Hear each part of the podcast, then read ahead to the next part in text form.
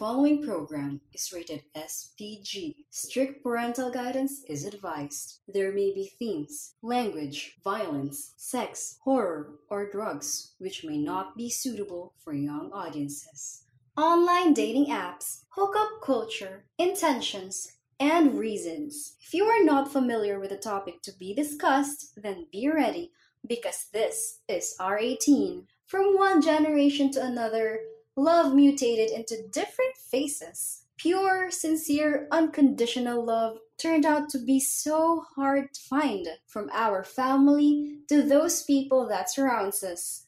As a result, we tend to risk. And one of those risks that we tend to try are dating apps. In our generation, dating apps made a very bold view by which many of us has our own says about it. When it's just simply about meeting new people.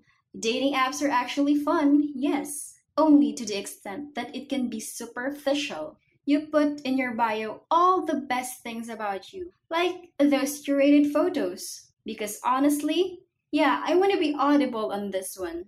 You would never say like, hey, I like that person because narinig ko siyang humihilig at sobrang sweet niya. Kasi na-attract ako, bungi siya eh. No, right?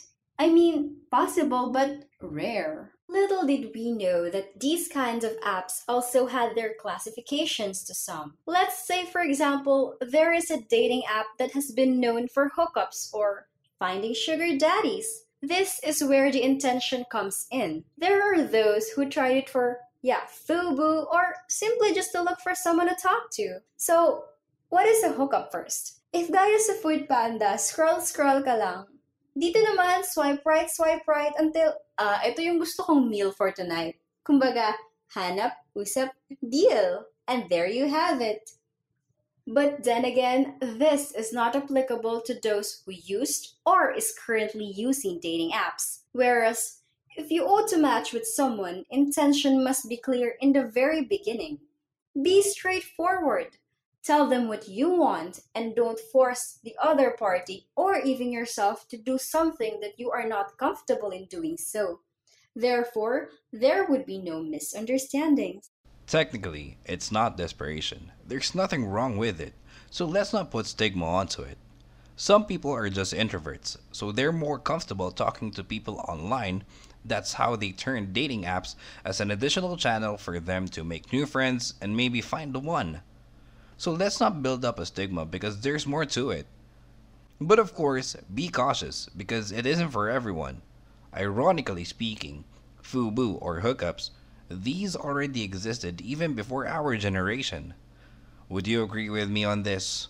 When I say that our generation made it vulgar.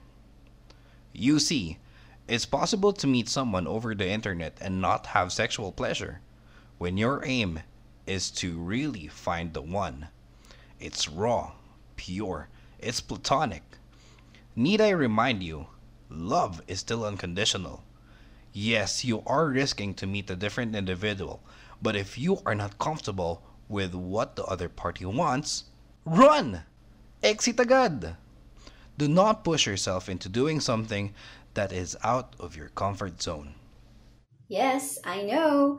As young adults in our generation, we've been facing many problems, too many to handle. But let me just advise you not to try dating apps while you're too broken, because some can be very manipulative. Instead of looking for a way to ease your burdens, it might actually add up to it. Personally, I don't know how it happened. Why we needed to swipe right multiple times to find our match. We needed to be ghosted but then still try again. Because nga eh, di ba? We're risking. Why did we end up being someone's hookup or just FUBU when we could have waited for the one?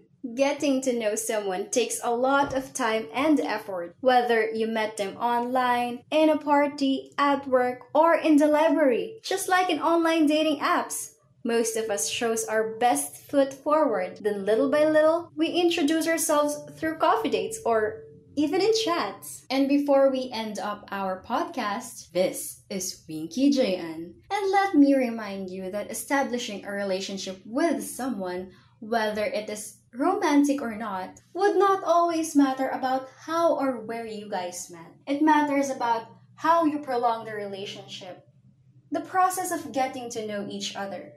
And if it did not end up well, still be thankful because at least you have a lesson to carry along the way. Our generation has went through a lot. Gen Z, right? At least at the end of the day, we would still have these memories to look back to. Laugh at it. That would be all. Thank you. Have a great day.